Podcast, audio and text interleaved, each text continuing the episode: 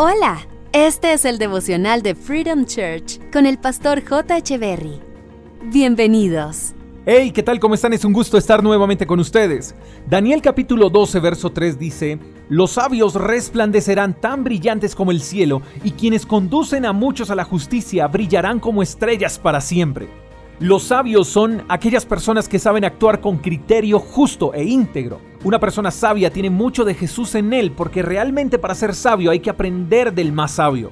Ahora, nadie puede llegar a ser sabio si no es intencional en adquirir sabiduría. Dice la Biblia, el que necesite sabiduría, pídala a Dios, el cual la da en abundancia y sin reproche. Entonces la sabiduría se adquiere.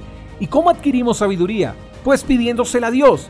Pero atención a esto, no es pedirla y esperar a que llegue un ángel y toque nuestra mente y nos abastezca de sabiduría. Le pedimos a Dios, pero la adquirimos en los libros, estudiando, capacitándonos, porque hay muchos que quieren y necesitan sabiduría, la piden, pero no la buscan.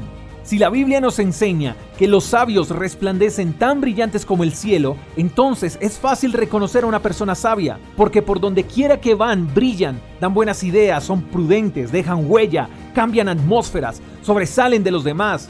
Una persona sabia no tiene que andar presumiendo de que lo es, porque su sabiduría se le nota. También es de sabios conducir a otros a la sabiduría. Pero algo que me llama mucho la atención y que he aprendido es que la sabiduría se impregna.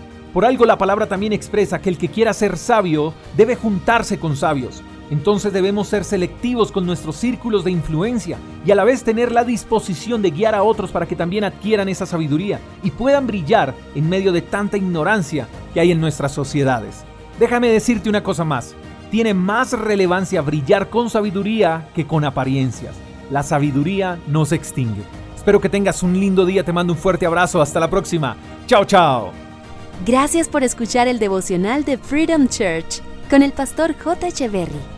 Si quieres saber más acerca de nuestra comunidad, síguenos en Instagram, arroba Freedom Church Call, y en nuestro canal de YouTube, Freedom Church Colombia. Hasta la próxima.